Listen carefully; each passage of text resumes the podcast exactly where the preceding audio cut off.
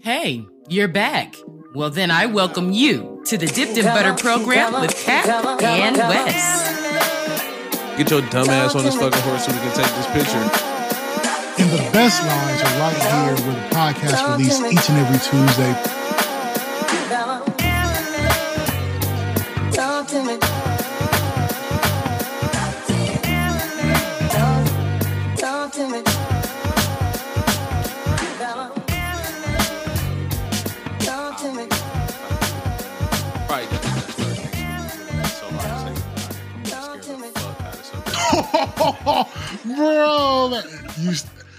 Welcome to the Dipped in Butter program. Good morning, good evening, happy Tuesday, Thursday next week, whatever day that is that you listen to podcasts and you fire those things up in your phone and get caught up on whatever listenerships that you attend and frequent. We happy to have you here.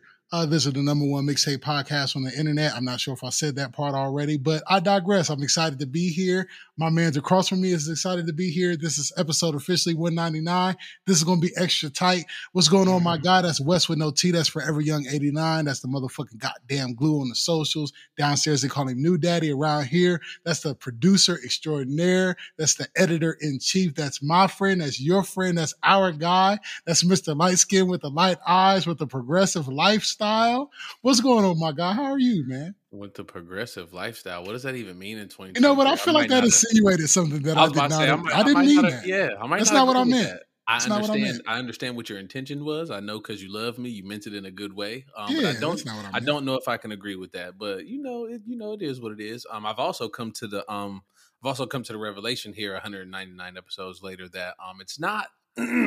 it's not the potting on Monday that bothers me so much because I'm not gonna. We're not starting that same. You figured it out, okay. it. I figured it out. No, you figured it out. Not that I have to pod on Mondays. It's that I have to pod after I already worked nine hours Mhm. on Monday. So one of these things got to go, and we've been trying to quit our job for a long time. So like, we just got to run that campaign back up. But I digress, or I try not to digress, you know, too far in any of that. Um, with my guy across from me, that is Cat K with two T's on into that thing. You can catch my man over at youtube.com slash dipped in butter program where I that shit might just need to get pulled down at this point, bro. Like I hope no I hope the views aren't still going up over there. I hope the comments are not still being added to have to check because that.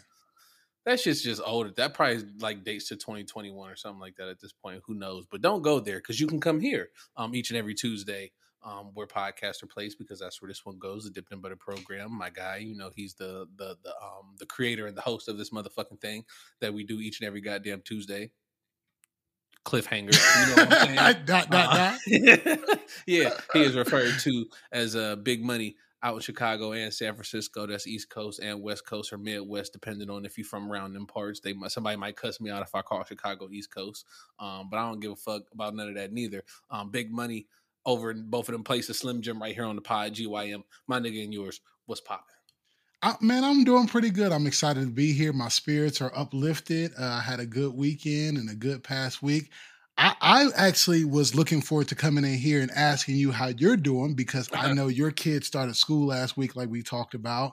And I don't know if that's anything exciting for you now. Like, also with the kids going to school and then you having the baby in the house, like, is Mhm. that a different dynamic that we need to talk about? I Because mean, I know the baby ain't that new, but maybe it's like a reminder that hey, when the kids, you know, get dropped off in the drop off line, we come home, we still got one kid still lingering around sure. this motherfucker. Like, Yeah, nah, it's it's it's definitely that situation. Like I say, it's um, you know, they've been back in school. Like this will be their first full week going back. But even them couple days, like already let me know, you know, some some scheduling things that I got to change up. Whereas, you know, what I'm saying when they was home, I could, you know, I could turn the PlayStation on mad early. You know what I'm saying? I could get to the PlayStation mad early. But like that's because I could wake up and like just be home for the day while I, you know, I didn't have to go do that transport thing. But now I got to do transport thing that takes, you know, at least a hour, hour and a half out of my day now. So like I got to come back and diligently work before I turn on the PlayStation. So the PlayStation, you know, on time has just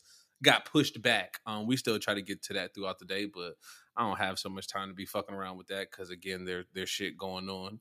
Um, so now that they leave, like you say, it does, you know, does leave one child still left in the house, and um, he's just becoming more of a handful. I guess is the best way that I can put it. Like you know, he's doing the the grab on everything, move around type Ah, of situation. Like, yeah, he uh-huh, knocking everything down, like anything he can get his hands on, he kind of doing that. So it's a um it's a rotation, you know what I'm saying, between me and my wife. So he'd be up here a little bit, he'd be downstairs a little bit. Like he tends to like to come downstairs and terrorize me, but then like fall asleep. So it like works for the both of us. You know what I'm You saying? just fuck up your morning and then check out. yeah, so you know, it's just a um, you know, it's just it's just choreography. You know what I'm saying? Trying to figure out the new routine, but it's not like we not used to. Like say, the baby is the only like a new piece of it, but like, not that he's self sufficient, but we believe in subtle neglect around here as well. So like, No, know hold on, saying? hold on. Back back the truck up a little bit and let's take a little bit of the packages off of that UPS. Like, I do think that that's important to talk about. Like, we have a responsibility as dads and black dads and shit to Mhm. kind of articulate some of that shit for the listeners that don't really got get it yet or ain't dads yet.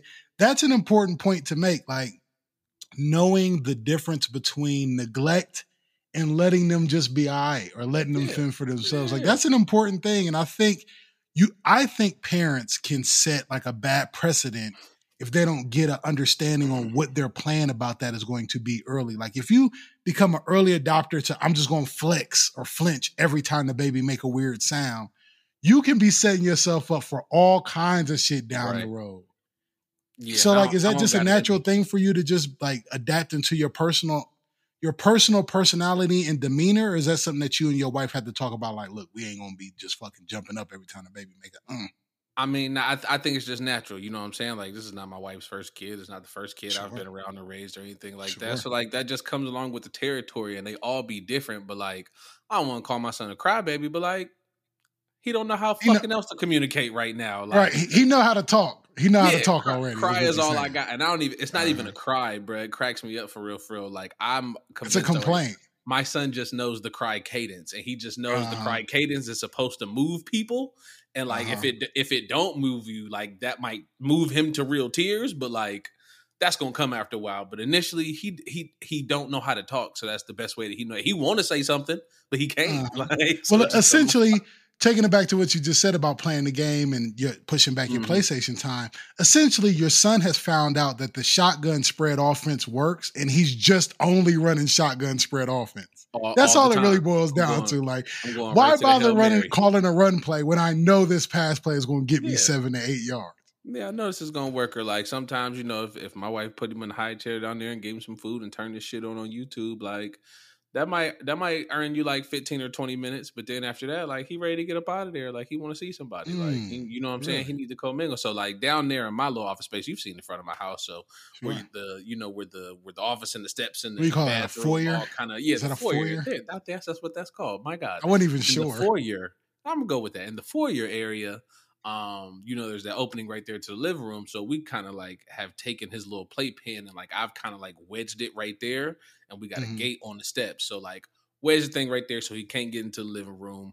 Close the gates to the steps so he can't get on the steps. Close the bathroom door. So now he just has like the foyer space in area. my Yeah, office he's got to an move area. around and do his thing. Mhm. I'm p- totally fine with the subtle neglect right there because ain't nothing you can fuck with or it's my stuff and like I could, bro, I could show you a picture of my office right now. I'm telling you, the baby came home from school and she was like, "What happened over here?" Like, what? your brother just be over here doing his thing, and like, who am I to clean it up? Because it's just motivation for him to come back and tear it right up all over again. So I usually, area too. I usually pick it up in the morning before you come down, and then you know we'll we'll it'll look that. like Beirut by the t- by the night ends. So It's a Um, it's an interesting thing because like they go from the transition of you just kind of put them in the car carrier, like the same Mhm. carrier that you set them in the car with, but you're at home and you put them in that carrier and you just turn them where they can see everybody, right? bro, That yeah, transition get, from that like- mode to like, okay, now I gotta like put a gate here, a shoebox there, I gotta put a curtain in front of the electrical socket, and then I just let them go. Well, it's it's weird because when we're out, like I'm trying to think when we went to I mean, it was only a couple months ago and he was still I don't even want to call him a baby then, but like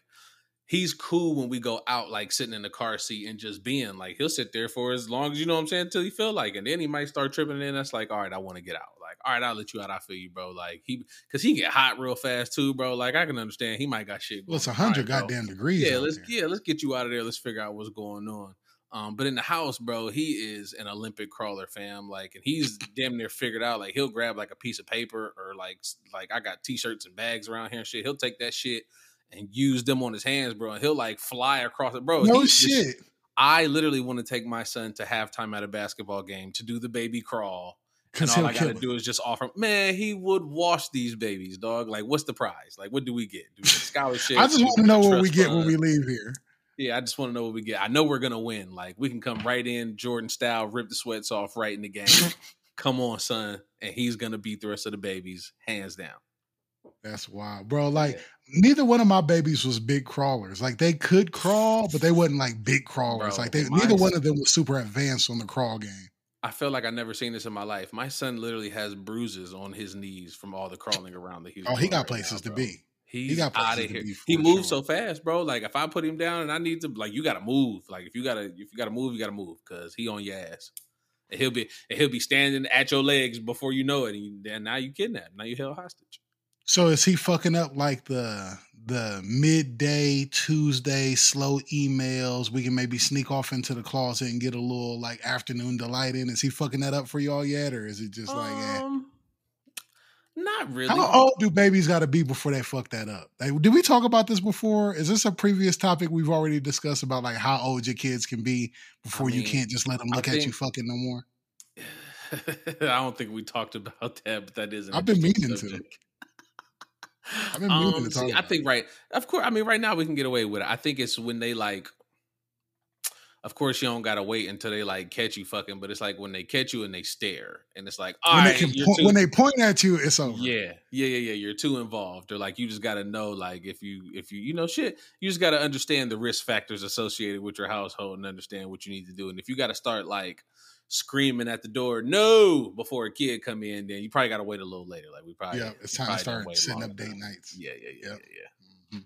Totally understand him. My my weekend was interesting. I'll tell you. Right. Let's start right at the top of my interest because I, I want to share some things with you if you don't mind. If you Of care to hear it, if you want to hear about your friend, I have some things I want to share. First of all, like, okay, so I've been needing an oil change for my car. Not needing it in the sense that like my car was running funny, but the numbers on my dashboard was telling me it was about time. Mhm. And I've been trying to do good about my car to where like I've been doing this. Me and my wife been trying to do this thing where we take our Kias to Kia to get them Mhm. serviced. Like we're not taking them to Jiffy Lube and shit to get the oil change. Like we're gonna just take them to Kia. We're gonna build a rapport with Kia. So if something go wrong, we got all the backlogs with Kia, Mhm. so we can say Kia. What the fuck did y'all do? Because y'all Right. the one last ones under the hood, right? right, right.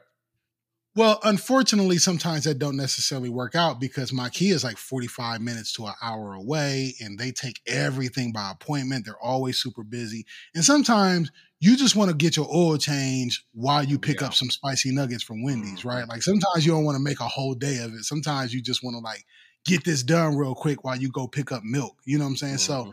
This past weekend, I said, fuck Kia. I'm not doing it this week. I'm taking my shit to Walmart Service Center. They're going to put some air in my tires. They're going to give me the standard for $40. And while I'm here, I'm going to go, you know, peruse the little kids' uh, clothing section and get a couple of shirts that Cameron needs for school. Because I had a Mhm. dual effort this day. I needed two things to be accomplished. I didn't want to go to Kia and go to the mall. Like I could have knocked Right. two things out in one store way closer to my house. I'm like, this is what we're doing today. I'm not fucking with all that, right? So I went and took care of it, dropped in my car. They got it serviced and stuff like that. Now, I think people like you and my friends at work or my friend, people within the inner circle of my life that know me well, I sometimes think y'all think I be joking when I say I'm not a driver. Right? Remember when I was telling you about like my conundrum about driving to Albuquerque Mhm. to have Daddy Daughter Day with Cameron and going to Chuck E. Cheese and driving back and how worried I was about that Mhm. because I know me, like I'm just not a driver. And it's not that I can't drive well. I can drive well just in short spurts. I can't drive well in long durations because I lose focus. It's not that like all of a sudden my ability to drive starts diminishing. I lose focus. I start like daydreaming. I stop paying.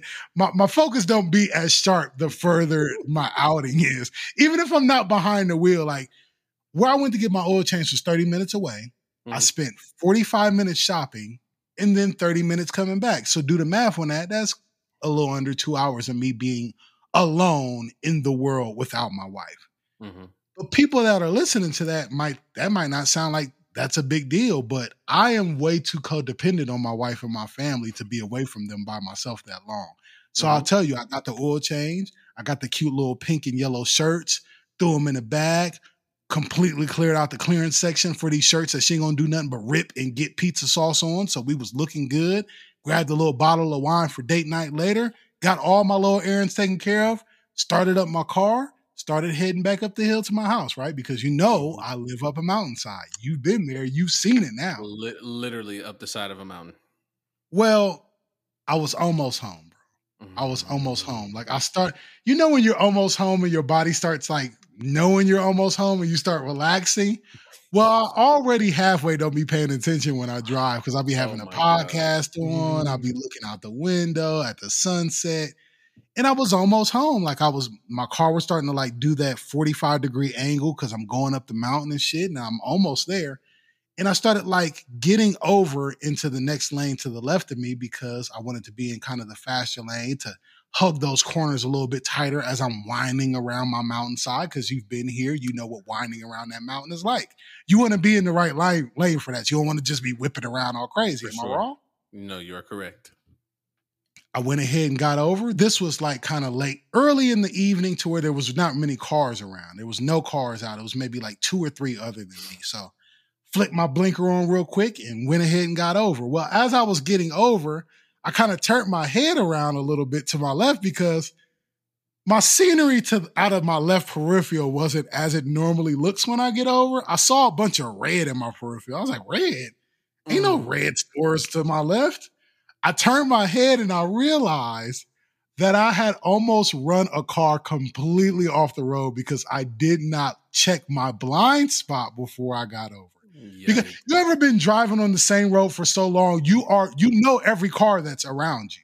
You should. You know what I'm saying? Like I I, I haven't had to look at You my should. mirror in like 30 miles because I know everybody that's around me. I've been on this same road for an hour. I know I don't know where this car came from, Wes. Now when I say that, I want to be careful when I say that because I'm not blaming the other car. This was Right. 100% my fault. Like as soon as I realized what happened, I had a mini heart attack and I realized this is my fault. Like they didn't even honk at me, which I felt horrible about. Like I just knew they was about to lay on their horn because when I looked back and saw the car that I had almost completely run off the road, they was all, their car was in oncoming traffic trying to avoid me hitting. It was that bad, bro. And I was like, oh fuck.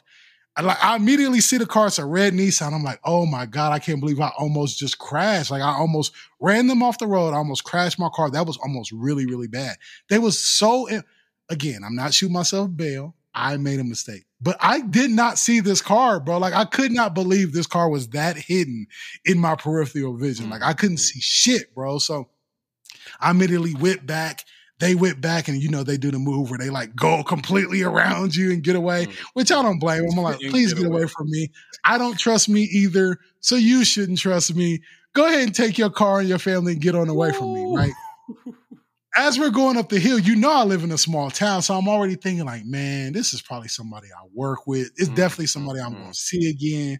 This is a red Nissan. I'm going to see this car again. So you know me, bro. For one, I'm a classic overthinker.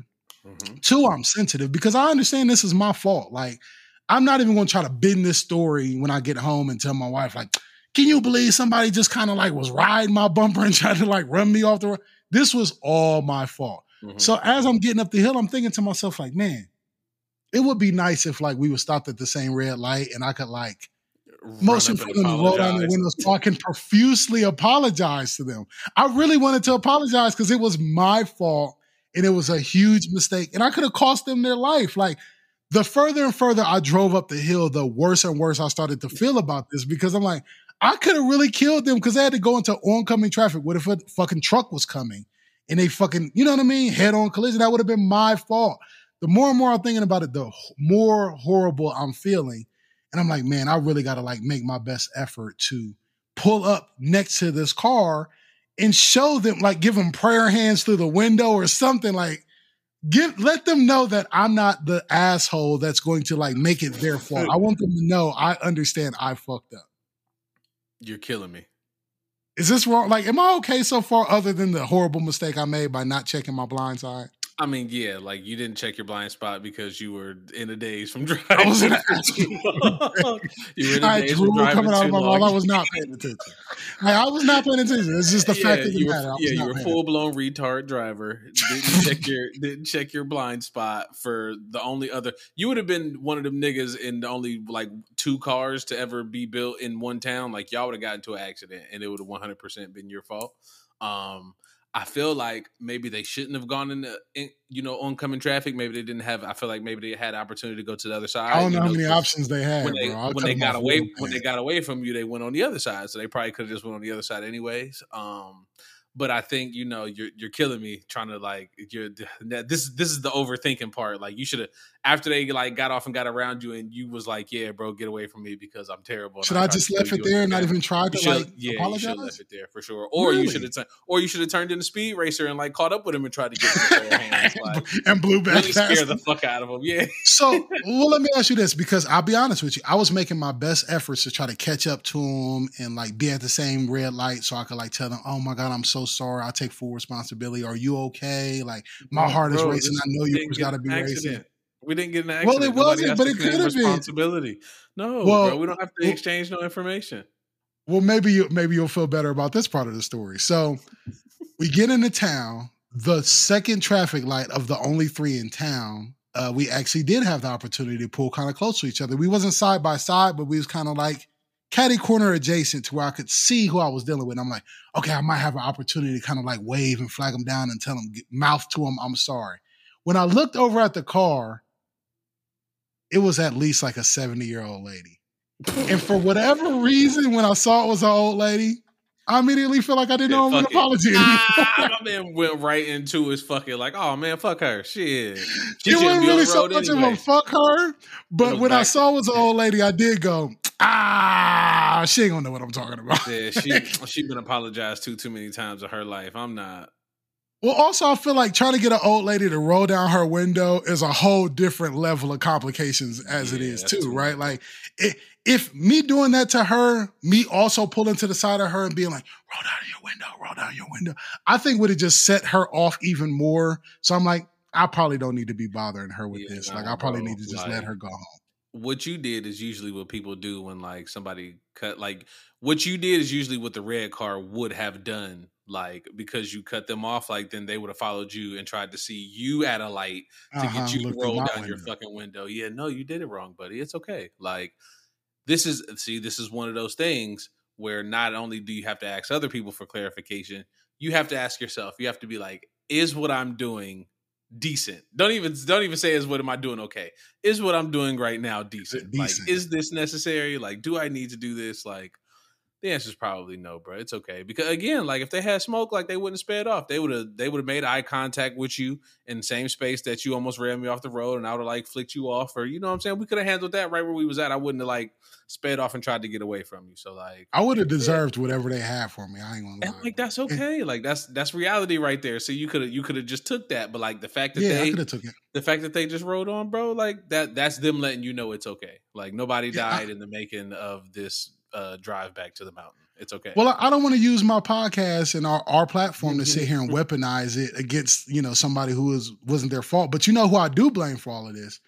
On my way back from the oil change, I stopped at Kentucky Fried Chicken. I know they call them KFC, but I'm calling them niggas their full name on this one because Mm-hmm. Okay. I stopped by KFC because I was hungry and it, you know, I'm like, fuck it, I'm down here. Let me go ahead and get me some fast food and I'll sit down inside and eat my little shit real quick before I go home.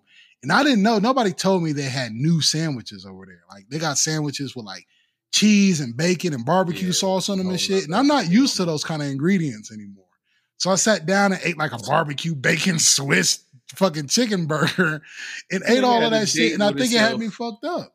Yeah, the date with yourself. He said, "Oh yeah, I'm about I- to go sit down with this one." I had a self care sandwich. I really did, bro. And I'll tell you, when I was in there, and maybe you can help me with this, right?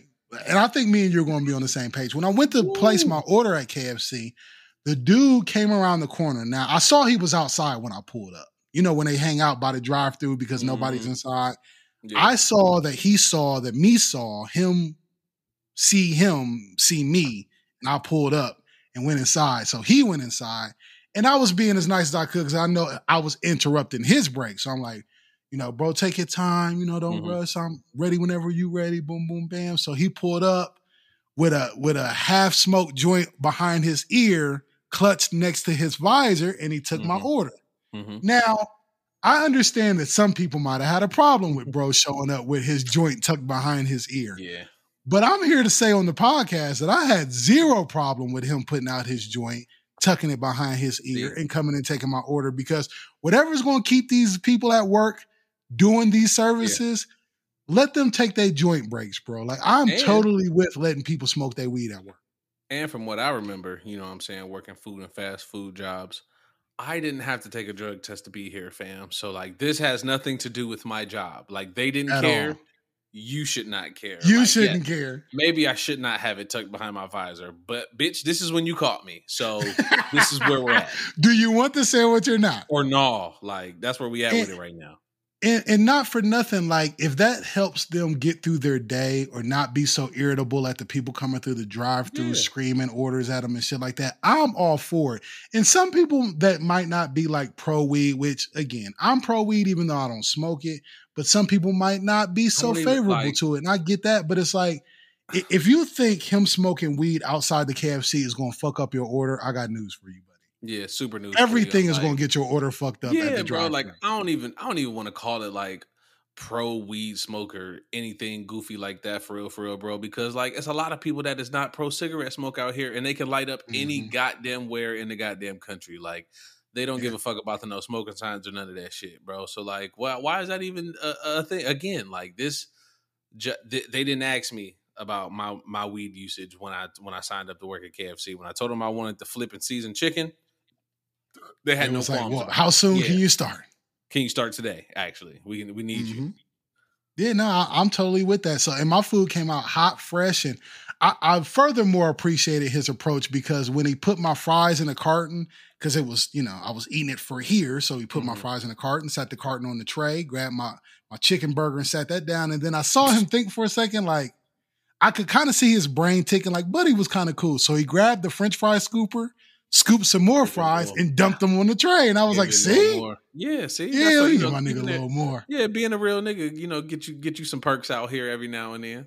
It get you somewhere. It get Yeah. you somewhere. So I sat and enjoyed my KFC. All that shit was sodium crazy. And I think that's why I wasn't able to focus when I was driving home because too much sodium in KFC. Like everything has way too much salt at that place. Way too mean, much salt. Everything everywhere has either way too much salt or way too much sugar. So Yeah. pick your that's true. poison. Well, I- I'm glad you brought up salt and sugar because I want to talk to you about what you want to talk to me about. So I want to talk. So let's talk. Oh, You mentioned to me in the few correspondence that we had this week about fat niggas on the about fat niggas on the internet thinking that they're food critics just because they're fat niggas. And when you texted me that, I couldn't have been happier because I've been wanting to yell about this for a long time because I don't know what's in your algorithm, but I'll just start by saying this. In my algorithm, I got a nigga named Badlands Chugs in my algorithm Mm. that drinks he'll drink a whole 12 pack of Mountain Dew in one gulp. And this man has got to be north of 600 pounds. And what Mm. makes me mad is not that he's doing shit like this, but when you go to his comment section, it's nothing but people cheering him on. Badlands, dog, you just brightened up my day by watching you drink all that cream soda. And I'm like, dog, he is How? killing himself Yeah, live how? on the internet, and y'all are literally fist pumping him towards his demise. That's not okay, bro. it's not okay. And like mine's, I ain't even gonna lie. Like it's probably gonna sound like hate, and I just want to put a disclaimer in front of it that I am not hating, particularly on bro. Like I'm not gonna say bro's name. I'm not gonna get into none of that shit. But like I, I know who bro is. Bro, I think knows who I am. I don't even want to speculate or not because I don't Oh. really give a fuck. But like we come Oh, from the same place. We are from the same. Yeah, he's local. You know what I'm saying? We from the same city. Um, and like bro it's cool. You know what I'm saying? From what I know. Um, but I guess he in his influencer bag as of lately. You know what I'm saying? Oh, And, I like, love watching a alright. new influencer startup. I love a startup. and, and and maybe I'm late to the party. You know what I'm saying? Maybe he been doing this, but again, like it's it's been coming. So maybe he doing more work, but it's just more shit been coming across my eye. And I'm not mad for real, for real at any of the shit that's coming. I love hearing you talk through it. I love hearing you talk through I it. seen I seen the nigga, you know what I'm saying, went to a pizza joint. You know what I'm saying? And uh he went to go review this pizza and I'll say this the and this and this is not necessarily a bad thing, but like the review was in a TikTok format. You know what I'm saying? And I so haven't was done like too much. It was quick. It wasn't. You know, I had. That's what I was about to say. I haven't done too much. You know, uh, in depth research, but I believe they have like a maybe a three minute option at this point where you can put together like a. But I don't feel like this video was three minutes at all. But it just showed my man outside the joint. He was like, "All right, we about to go in." They sat down. Like I don't even know if he showed himself ordering. I can't remember if there was a drink in there, but like he got this pizza, and this pizza came to the table, and like my man chewed it for a little while. You know, he bit it, he chewed it for a little while, and then he was like. Basically, I don't because I don't even want to like paraphrase or try and like quote him, but like he only talked about all the shit on the pizza that you would be able to see from the menu. You know how the menu will tell you, like, hey, this pizza got Hey, yo, this, got this, peppers, that. green onions. You know what I'm saying? It's really heavy on the cheese. You can see that. You can see it's got cheese right there. you sound you damn near sound like the the fucking review you know what i'm saying so like my man you know basically point like yeah they got this oh yeah you could taste this on there and like yeah the crust is real like it's real brick oven style like he gave like three bullet points of shit that you might be able to see from the menu and then cat my man said 10 out of 10 Bro. my man gave it a 10 out of 10 right? And then and then went to went to another i just seen another one. He went to another so this spot was out of town. This one wasn't local. This one was like in new york. But then he went to a local spot um and you know he do- documented his experience there.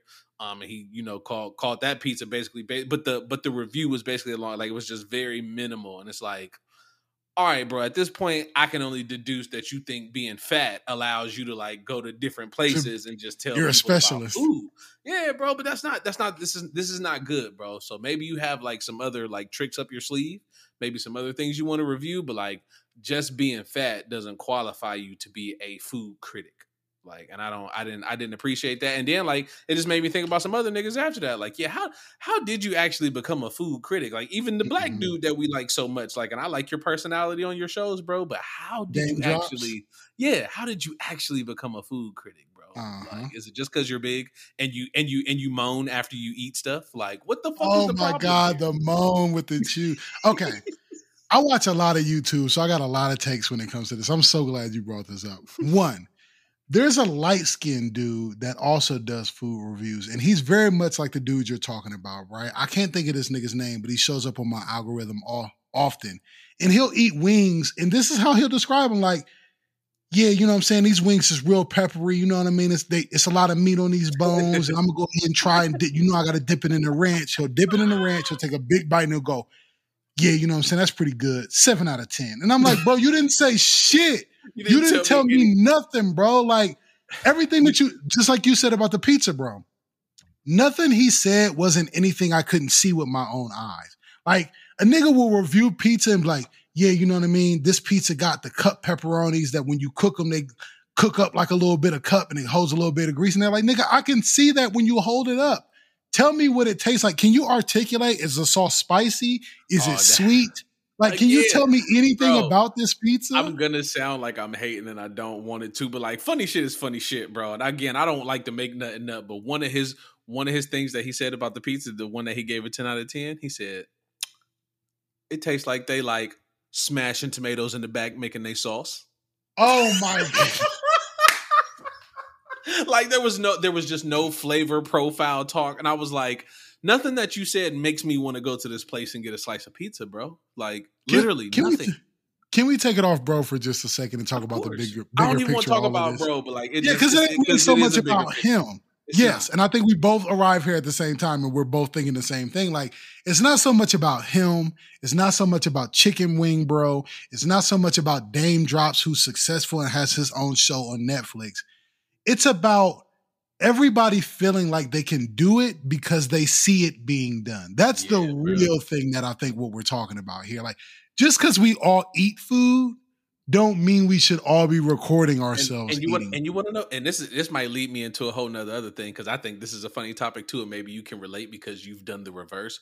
But I also want to talk about newly fat niggas. I don't know if we can do this right here, right now, but like I want I want to talk about it. You know what I'm saying? At some point in time, of but like, course. Again, like I consider myself and me and my wife consider ourselves to be like food connoisseurs in a sense. Like not Okay. the highest of the highest, not a snob. Like if we go drink wine, we don't necessarily have to swirl the glass of shit and smell it before we drink it. Like we just here for the drinks, god damn it. Like I don't Mhm. give a fuck about none of that. But like when it comes to food, like we like to think we can look at a menu and pick out some fire shit off of a menu and be like, oh yeah, like nah, that sounds fire. Like it's some other shit we need to try. Like it's just some things that we need to do. That still does not make me feel like I need to share my opinion about food at a place. And Right. like we you don't need we- a tripod when you go yeah, to we got Do's high we got high percentage. You know what I'm saying? Like we know how to go places and be like, oh yeah, I need that. You get that. You can have a little bit of this. I can have a little bit of that. Like we can just be here for the win. But again, it doesn't make me want to whip out my phone and be like, yo. Look at this. This is pasta and it's red sauce and there's shrimp in there. And mm, it tastes like they really opened the Just can little- on this one. Yeah, a little bit of spicy. I'm gonna go ahead and give it an eight. Like what, bro? Like I could have read that in the menu. Like again, like the food, the food critics and the food critiques are supposed to make me want to go and eat the food. Goddamn it! And again, like it's Or if you're really good at it, if you're really good at it, me watching you try the food and the way you describe it, I should be able to kind of taste it. You know what I'm saying? If you're really good at what you do, as you're eating the food and describing oh, it to me, I should be like, ooh, See, I kind of understand the flavor profile. Now this is I never thought we would come to this point, and like this is where I like where shit happens organically, and like you can probably Okay. write this down for the cover. This is where I shout out Keith Lee from TikTok. Are you familiar with Keith Lee from TikTok? I've never heard of Keith Lee. Keith Lee? he yeah he is probably i would call him probably like the the best um like food restaurant critic dude right now. Um Okay. as far as what i know just from like watching his tiktoks and his different videos and shit he lives in vegas. So he really like goes around the local places in vegas um and kind of gets his you know trying to gets the food and shit and like it's gotten to the point now like he'll go and he'll share his experiences and shit but like he'll go and he'll order his food under like a different name and he'll just like show up and like he and he does that that way he's not getting preferential treatment right. you that way they're not giving me. him the Keith Lee Yeah, treatment. Dame does that too. That's right like you don't give me the Keith Lee treatment like I'm just coming to get the food like a lot of times people don't let him pay for the food once he do come get it he still give him money he'd be like a lot of his videos he'd be like I don't know how much money this food costs because they wouldn't let me give him no money so I just left eighty dollars on the counter and I ran out like he a really Hopefully good dude bro like yeah like he Yeah. really, really and like sometimes he'll sit right in the car outside these restaurants eat they food and like you can tell he's giving you That's a like genuine yeah. he's giving you a genuine reaction about what the food is and like why I like him and like again I don't know if I'm falling for a social media trick I don't feel like it everything from him just seems genuine and organic and like he like I don't take money from these people he like something he, he said the one dude gave him five hundred dollars he was like he would let me not not take it he was like so like I took it but then like I went back in and just put twenty dollars on everybody's table like please let me. Yeah. like Right. Like, so he want- he one of them type of niggas, you know what I'm saying? And like I fuck with shit like that, but like he's going and he's doing he's these critiques of these places that you know might not be getting a lot of traffic, and literally the day after he leave there, bro, it'd be lines out the door of people. So like I Yeah. fuck with that. So shout out to Keith Lee, and like that's the way that you do a goddamn food review. Because when he eats some of the like, I when I went to Vegas, I really meant to go back and review some of them videos and be like, man, we probably need to get up off the strip and go hit some of these little spots that Keith Lee be at. So it got to be Yeah, compelling.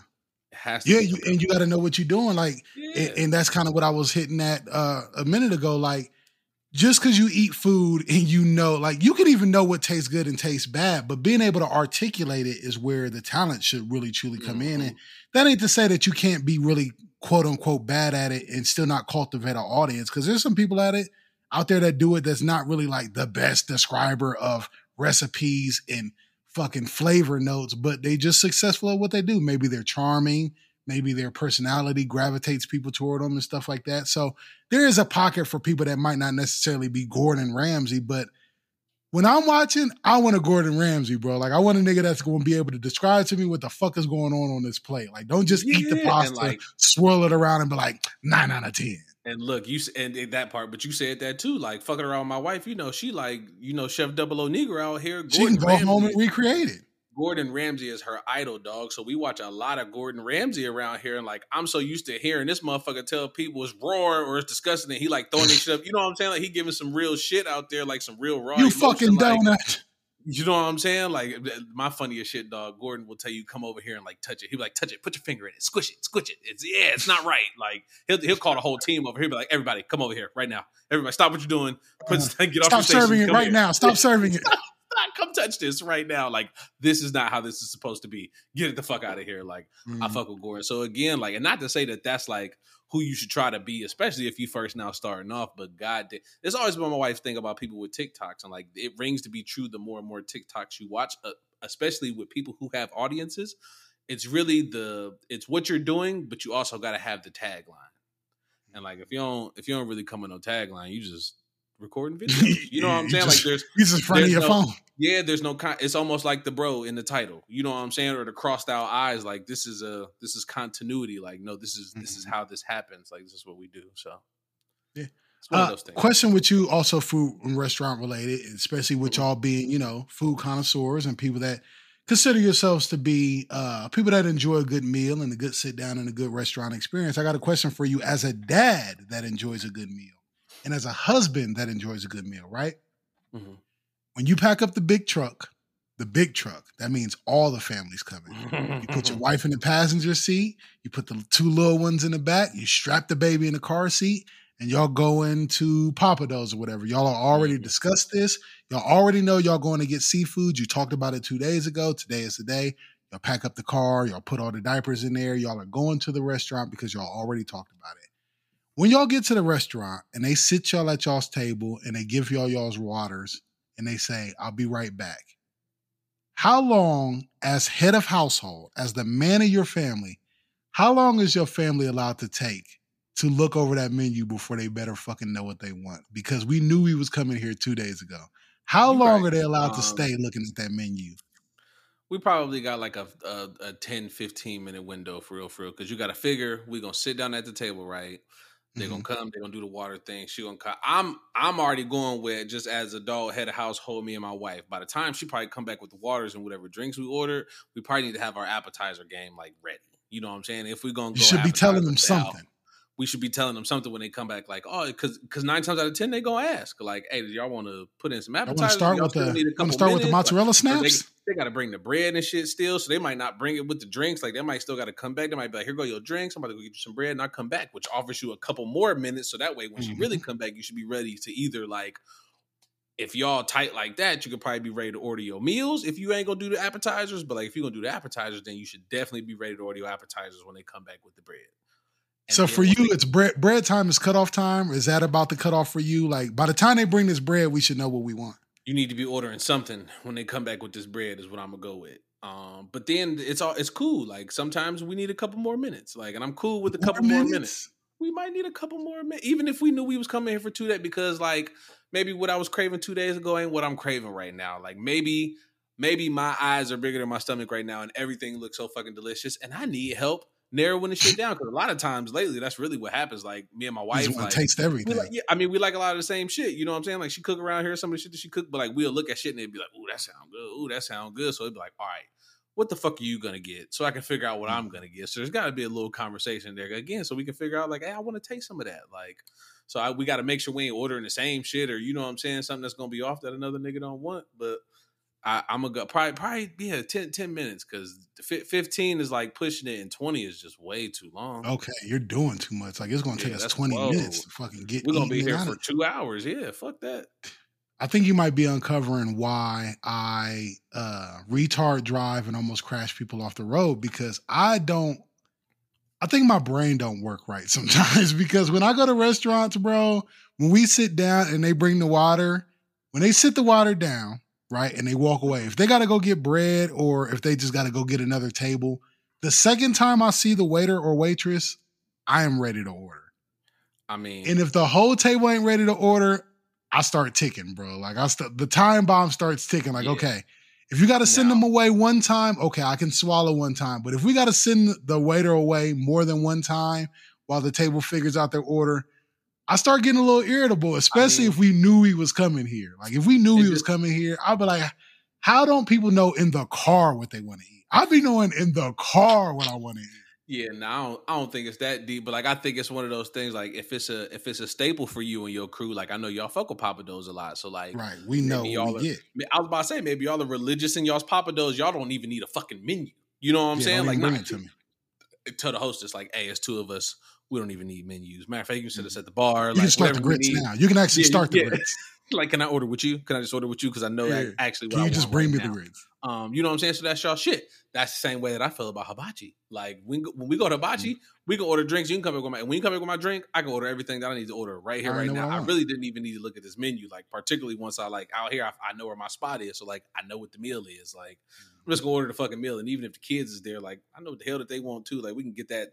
That don't take an extended period of time, but like a Pappadeaux or you know uh, anything, particularly uh, if we at Cheesecake Factory or BJ's, like the motherfucking menus thick as hell. Too dog. the Like, menu too time to big. comb. Yeah, Yeah, I, I, feel got you on like that. them I feel you menus really encourage you to try and figure out what protein you want for the day. I'm like, I haven't figured that out yet. And I know a lot of menus break it down that way too, but there's so many items in there, like you almost got to decide before you even open up the menu because you just gonna have too many options at that point. Bro, that's such a good point. Like when you're dealing with them bigger menus, you really are just trying to figure out your protein first. Like, do I want mm-hmm. chicken or What steak? do I want? That's how I ended Like, up- what do I want? That's how I ended up at Golden Corral this weekend. I ain't gonna lie to you, bro. Like I know I'm letting a lot of y'all down by just hearing y'all hearing me say Golden Corral. Listen, you saying really, but my wife's face was really saying really when I said it. Say, babe, I know you ain't gonna like this what I'm about to say, but well, let me tell you how this all went down while you're already laughing. Oh my god. First of all, I got a bone to pick with you. Are you ready for the Oh, bone? I got an issue Oh. with you this week. Uh, okay, come You ready on. to air it out? Let's do it. I went to Top Golf for the first time this weekend.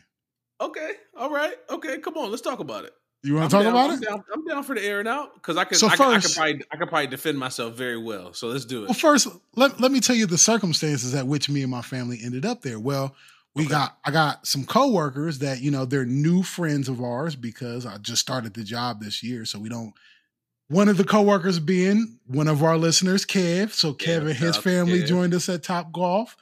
And one of the homegirls and her uh Oh, boyfriend, Bitch ass sound man wasn't there, was he? Sound Man. Nah, that nigga don't come Oh, nowhere okay. with us. We don't Yeah, fuck with that nigga like that. So one of the homegirls and her boyfriend came. Kevin, his family all came, and then somebody else that works with us that I don't know came. So it was a good four party system with their families, Okay. and we all agreed to meet at Top Golf in Albuquerque, an hour and a half Okay. away, at Mhm. two o'clock. So we got out the house. We was only about four or five minutes late when we got there. Everybody was already there when we got there. Hey, what's up, y'all? Daps and Mhm. hugs, daps and hugs. Now, mind you, we had made the plans to be at this Top Golf a week ahead of time.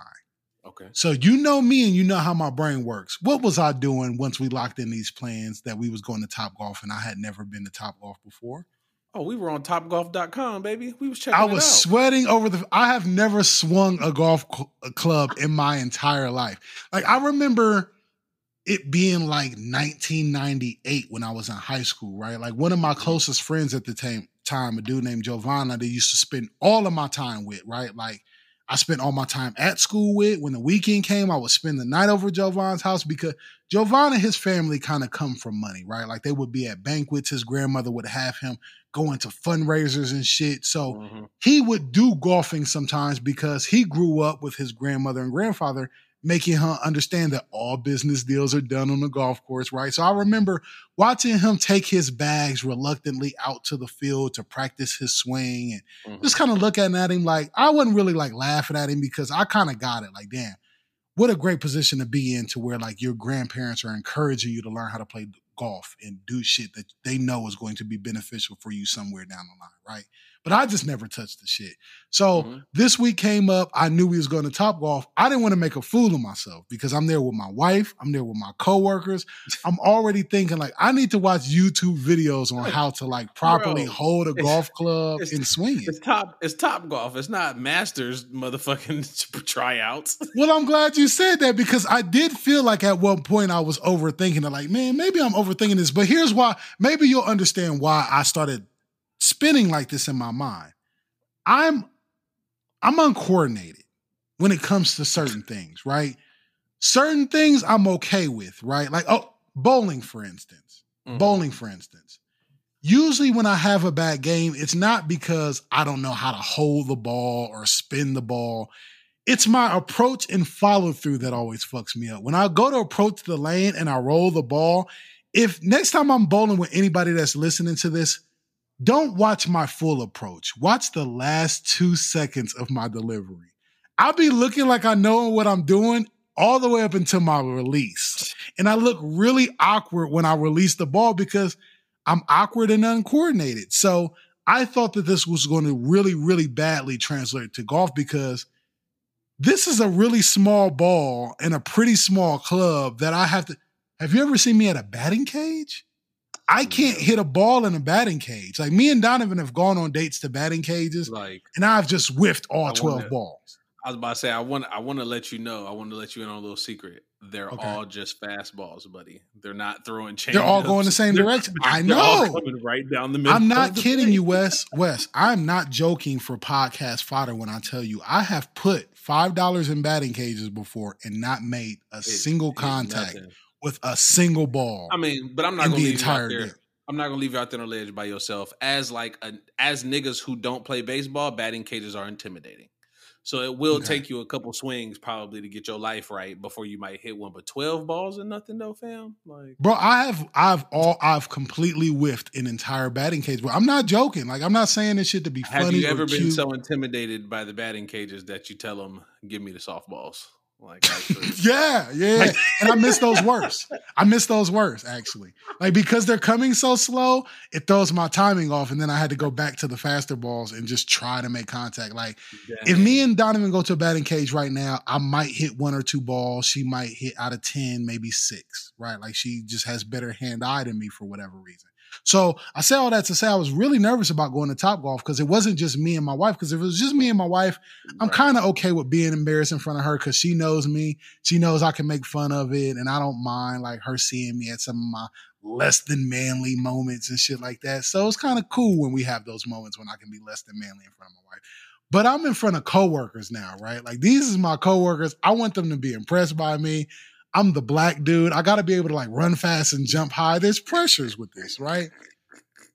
So we get there, we dap and hug, we setting up the screens, we lining in. My wife don't know that while she's putting in our names and our information and getting the game started, that I'm like internally hyperventilating at the fact that soon I'm gonna have to grab a, driver and Bro. approach this little square of green. Bro, we gotta record you. We gotta find you a camera crew, bro. To like, somebody gotta dig deep in all of this stuff in real time. This is hilarious.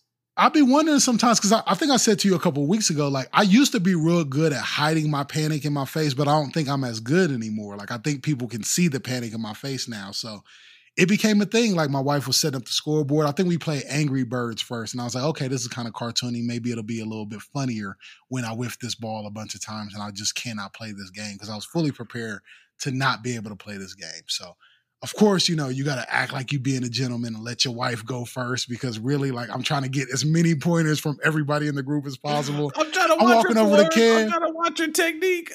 I walked over to Kev. I'm like, Kev, we chopping it up. He talking to me about the podcast. I'm like, Kev, so um, what is it like? Do I gotta like keep my feet shoulder width, shoulder width apart and like what is it like hand over thumb? And he's nice enough, like he really kind of showing me, like, yeah, you know, keep your feet just a little shoulder length apart, but if it's a little wider, you okay. And you know, just kind of hold the club like this. He's showing me, but I'm too embarrassed to actually grab a club and let him put his hands around my waist. So I'm just kind of like listening to instruction and I'm watching my wife take a couple swings and she's making contact and I'm like, okay. I'm not letting that make me feel pressured because I'm not embarrassed to have my wife be better at physical things than me. Just maybe not everything. And I haven't quite decided in my mind if this is going to be one of those things that I'm not going to accept her being better than me at, right? It's finally my turn. I grab the driver, pull it out the little cubby hole, and I approach and I do everything that I could think that I've seen people do in the movies, right? I put my head down. Kev says one last thing before I go for my swing. He's like, just remember, just, just keep your eye on the ball. He said, as long as you keep your eye on the ball, you'll be all right. I'm like, okay. right. I've heard people Right. say that before. I've heard people say that with batting cages before. Didn't work for me, but I'll listen to him, right? Because shit, I don't fucking know. So I'll try it again here. So what I did was I approached the green, I put the ball on the tee, I put my feet shoulder width apart. I kind of like noodled my shoulders to loosen up a little bit because I did hear that you don't want to be too stiff. So I kind of like noodled my shoulders a little bit and I bended my knees a little bit. Does all of this sound correct to you so far as Yeah, somebody that top does. golfs? You definitely have the performance down. Okay. Shoulder width apart. I had my hands where I had my left hand up a little bit, my right hand down, and I had my thumbs lined up. Does that sound okay so far? Um, I you know I I learned a traditional golf uh club grip. Um, Okay. but I know it's kind of you know to each his own kind of thing. So you know, th- thumbs down. I guess you're doing good. Okay, so I had thumbs down and thumbs lined up, and I was Mhm. looking at the ball and I took a deep breath. And I swear to you, Wes, I'm not lying. I already could envision myself like missing this ball real bad, twisting my whole body around, losing the golf club, it hitting the ceiling, knocking the lights out. Like I just saw all this already. But I was like, listen, man, this- we out here to have fun. It's not that and big. It might make the story a little Sure. bit better. Are you guys on level two or level three? We're we're on level two, so we're up one floor. Does that matter? Oh my god, that matters. I think it matters. I me personally, I don't like the bottom floor. Like it's cool, but like I'd rather be on two or three. I was on the second level. I didn't even think about how that would affect your swing or the distance of the ball. But so I took a deep breath and I was like, listen, man, you cannot just be tripping about this. Like, it, we're out here to have fun. It's no big deal. So I exhaled, took a deep breath. Now I didn't crank real bad. Like I didn't put the whole thing behind me like the PGA tour sign. I didn't want to OD. I cranked it back maybe about 60% to give it a look. I just wanted to make contact, Wes. Little- That's all I ah, A little warm up shot. Little. I just wanted to hear the thing go boom because I love that sound. I ain't gonna lie. Like I, sure. I love that ping sound that a golf ball makes, especially if you get some some torque behind it. It goes. Mhm. I love that sound. So I was like, I ain't gonna worry about the torque. I just want to make contact. Cranked it back about sixty percent. Followed through, kept my eye on the ball. I made contact. As a matter of fact, I made the ball in the middle hole. Like I got a little bit of distance. I actually like Okay, went into like the whatever ye- the yellow one or whatever the one is like mid range, Mhm. and I was like, okay, that felt kind of good. I think I can duplicate that behavior again. I think I can repeat that. I think I can repeat that. I started making little tweaks every time I went up, dog. When I tell you, I started I started getting good at this shit, nigga. Like by the end of the Okay. day, I was going yard, nigga. I was going to the back fence by the end of the day. yeah. Like yeah. by the end of our session, niggas was stopping and watching when it was my turn. Like this nigga, like you Nice. you hearing the whispers behind you, like, is this really his first time coming out here? Like he ain't came out here before. Like Oh, bro, that shit Gilmore felt ass nigga. amazing, nigga. Bro, by the end of the day, I, I say that to say, all I want to do now is go to Top Golf. That's to Top all I want to do. And I'm Bro. mad at you for not telling me how fun this fucking activity I is, just- bro. I just want to let you know, uh, over the years of podcasting, there are several things why we should hang out, right? We do a podcast.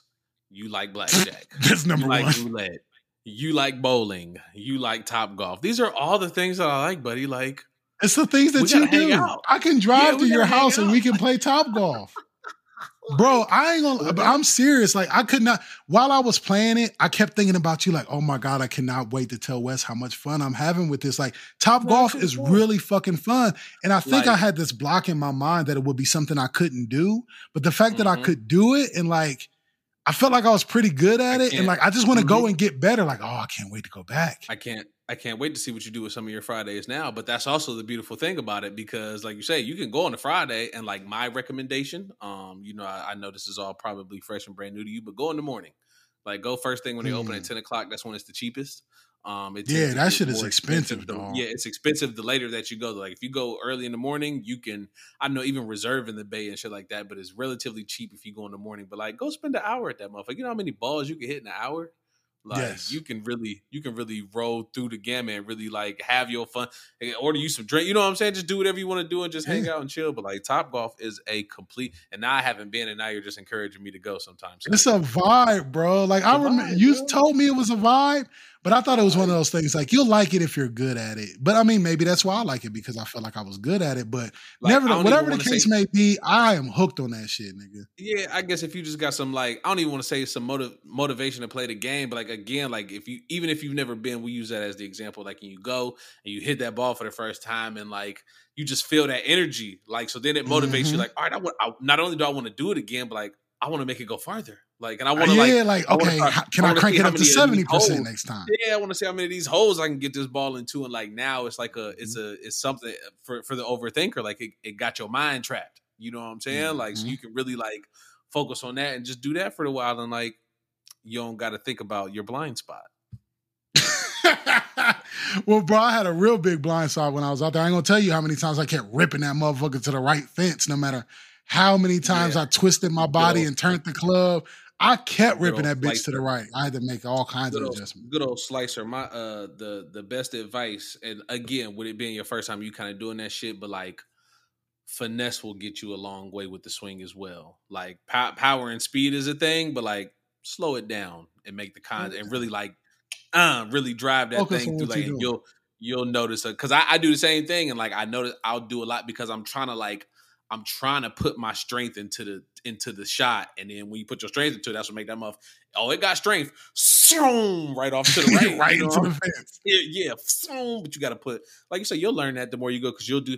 Me personally, I like to use um, I'll go and I'll use a wedge.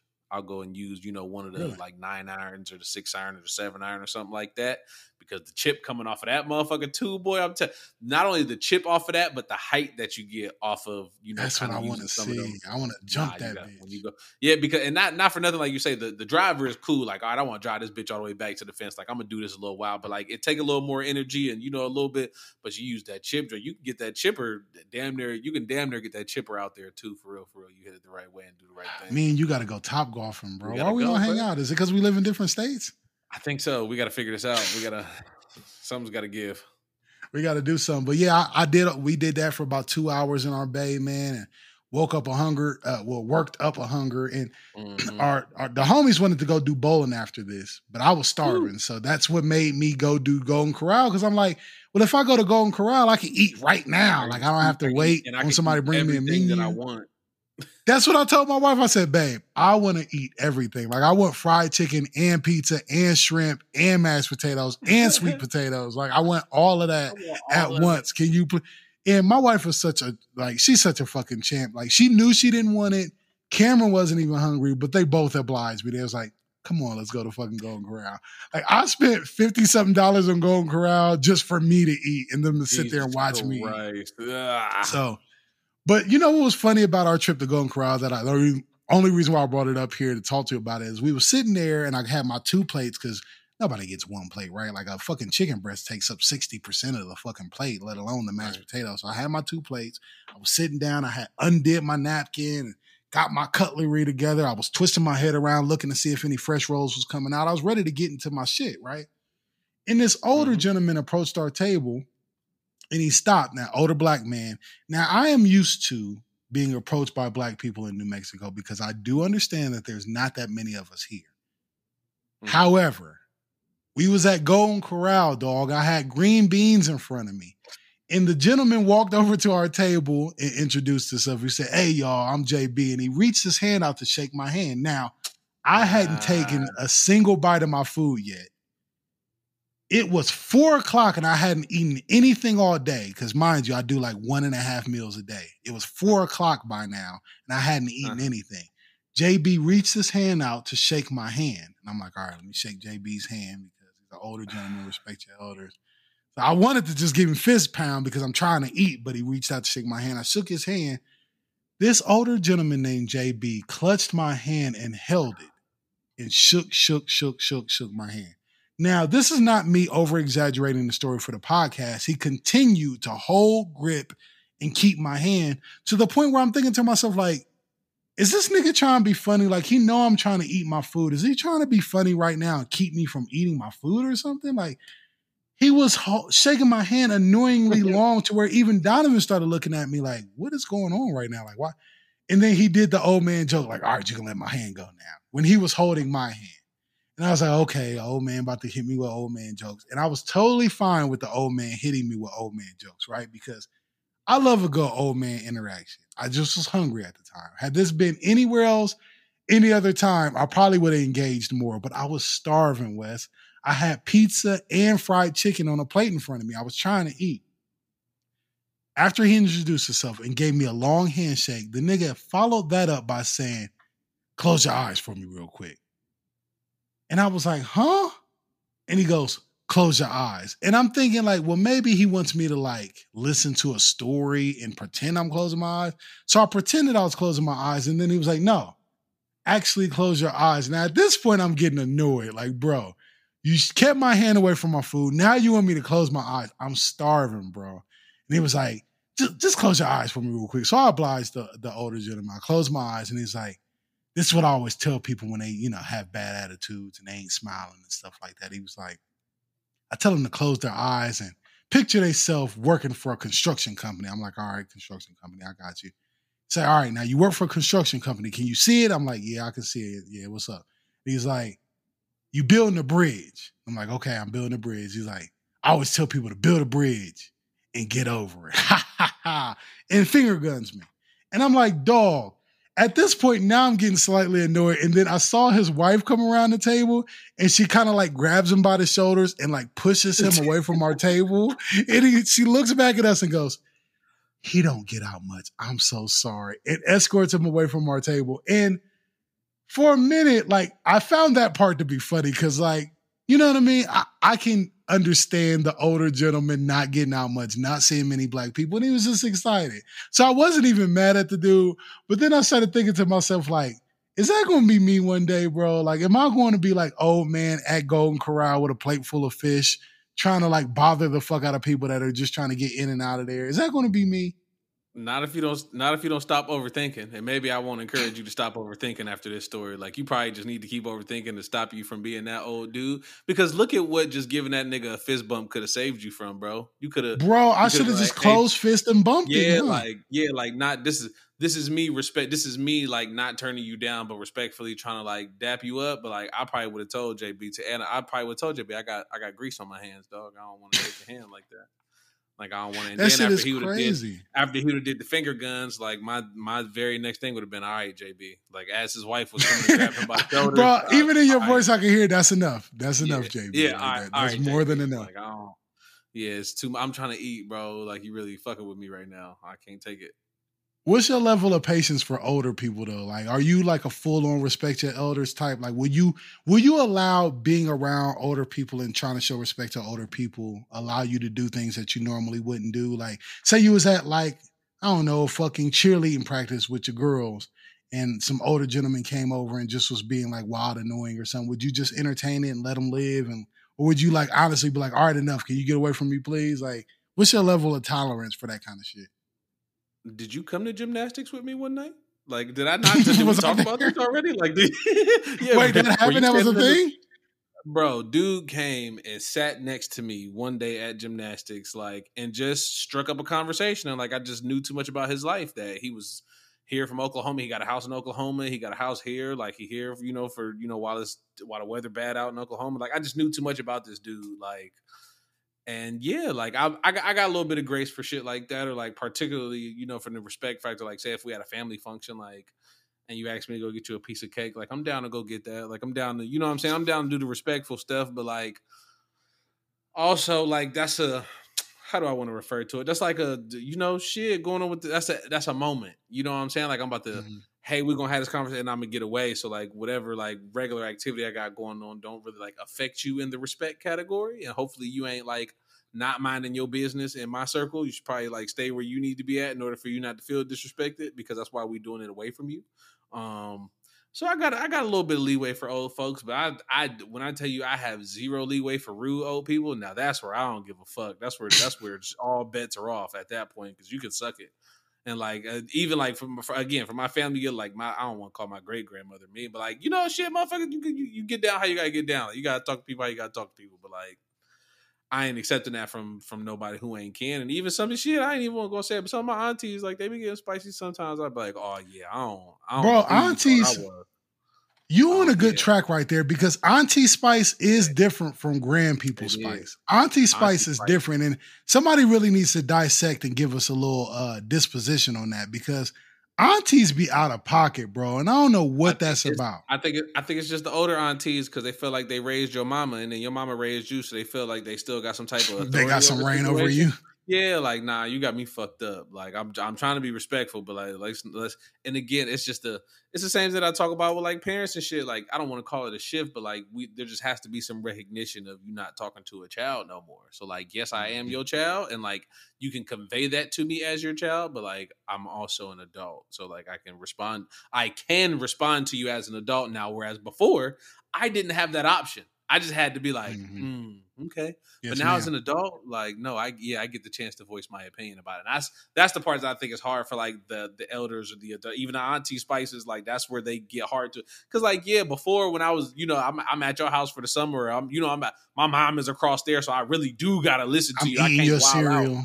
You know Yeah, what I'm saying? Like your I'm- cereal, I'm- watching your VHS 12, tapes. Yeah, I'm 12 or I'm 13 or whatever the fucking case is. I'm 34 now. Like, so you can call my mom if you want to. I'm gonna look at her the same way I looked at you across from what? What? I said what I said. Like, and it's just, you know, that's the kind of situation that, and again, it don't be no beef or nothing crazy going down like that. But I just ain't with that.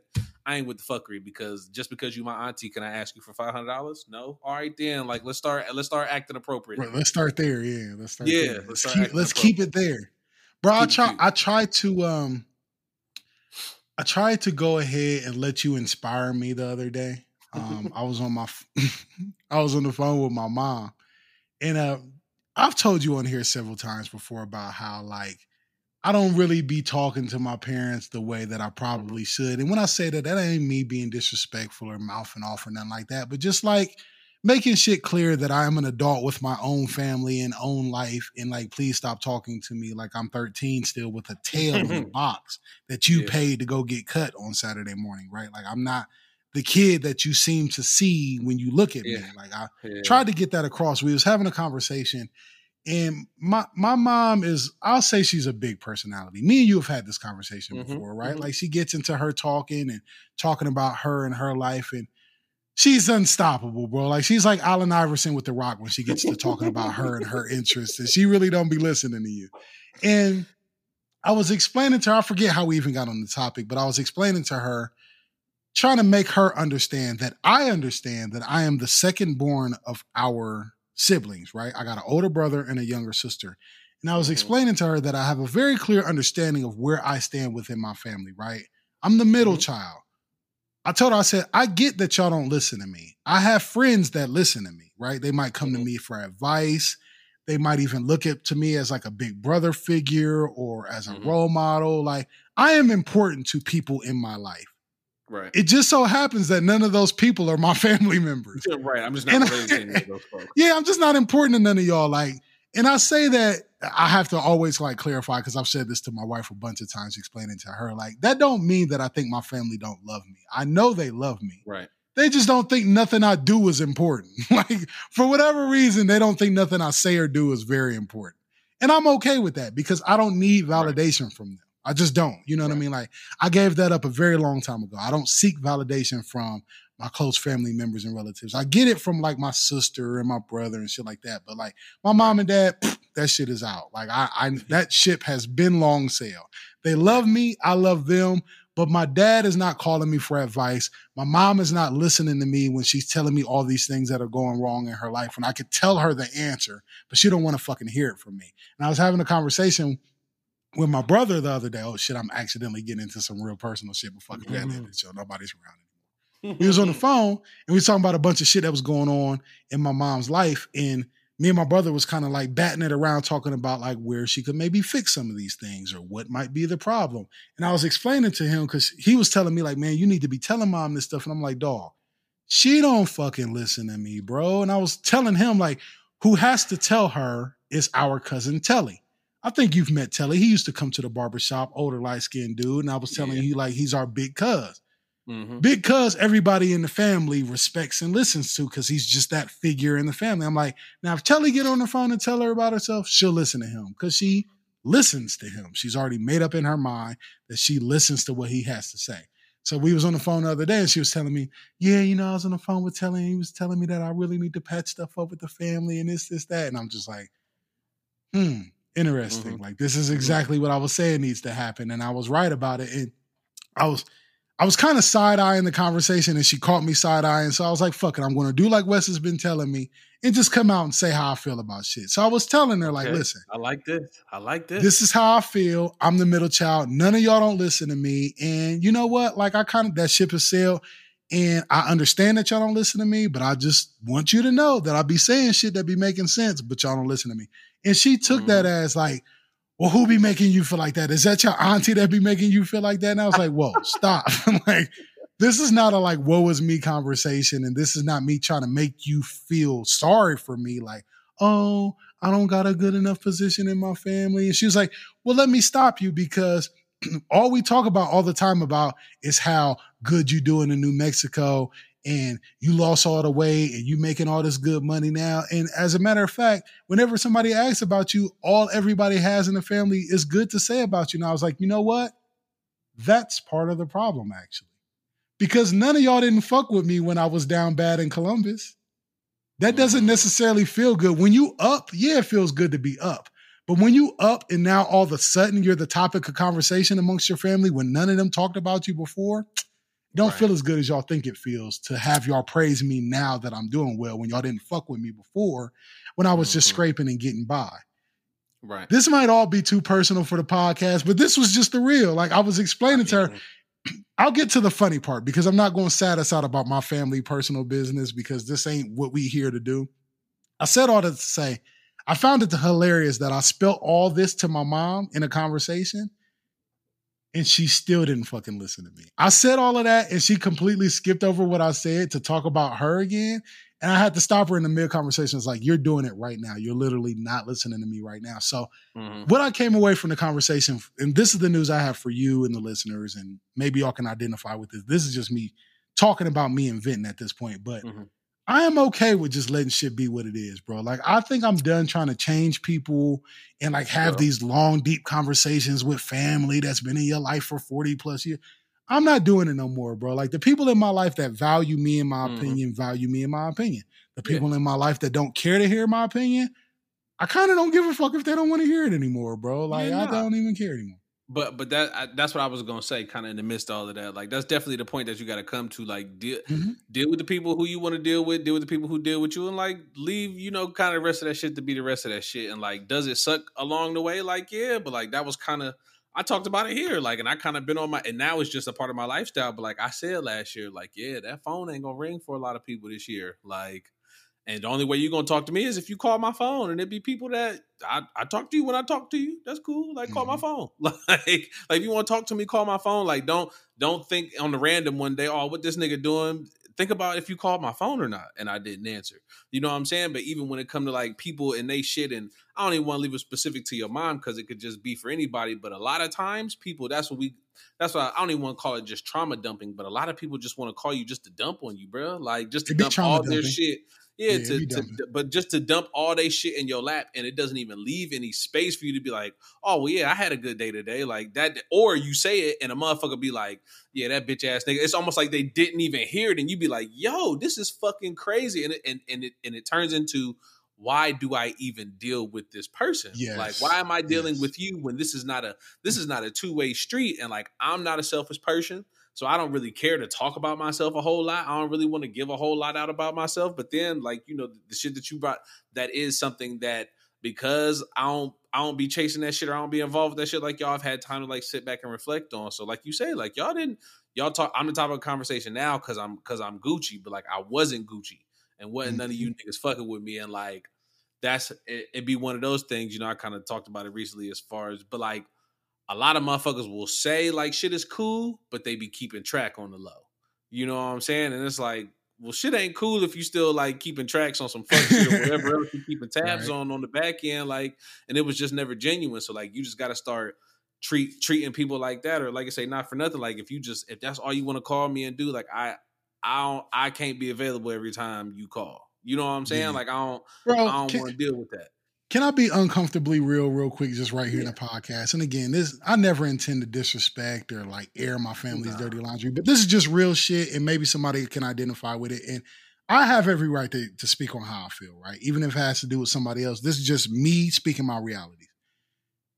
She called me to ask if I had spoken to my sister because my sister wasn't answering her call. Mhm. Let me say that again. She called me to ask me if I had spoken to my sister, basically going through me to contact my sister. Mhm. Now, this in a vacuum is not that big a deal. But when this becomes the norm and this Right. happens a lot, Yeah. and you called me to ask about my sister, then you trauma dumped me, then you Mhm. talked over me, then you didn't listen to me. and then I had to stop her at one point and say, "This is part of the problem. Like, I don't, I don't want you calling me asking, have I talked to my brother? Have I talked to my sister? I had to literally say to, to my mom, and again, I don't. This Right. is not me trying to like puff my chest out or take some weird pride in talking to my mom. I don't even know if this is talking to somebody crazy or not. So maybe you can help me if this sounds disrespectful. But I told her, I said, I got to be honest with you, mom. I don't want to hear none of that shit, and I don't want you to ask me none of that shit. Like. Yeah, no. I love my brother and I love my sister, but don't ask me about them. I got my own life, family, world, and situations going on over here for me to be continuously answering questions about Mhm. them. yeah. They got their like, own lives and family. Yeah, and that's what I'm saying. Sometimes you got to compartmentalize that shit, but then like you also just got to, you know, you got to recognize, or sometimes like, and I, I know we kind of fall into that, particularly when it comes to like family and friends and shit. But like, don't offer nobody nothing if they ain't asking for it, bro. Like, I got, I got the answer for you. I know how all this shit could get fixed, but you didn't Mhm. ask me. So if she just want to call and ramble on you, bro, let her put the phone on you, bro. And that's how. I've been. That's let how I've been, bro. I've just been check in, checking like, out. Yeah, you I've still there? Because mm-hmm. all you all you want to do is just keep telling me, telling me, telling me, telling me, telling me, and it's like You don't want to receive I, I, nothing. I you spoke about that. Yeah, I spoke about that on a podcast one time here before about one of my friends, like loving him to death. You know what I'm saying? But like every time you call me, bro, you just want to. That shit is exhausting, fam. Yep. And I got way too much shit going on over here. So like that was also a part of my. All right, I can't call you niggas because you niggas do that when I call. Like y'all ain't even calling me.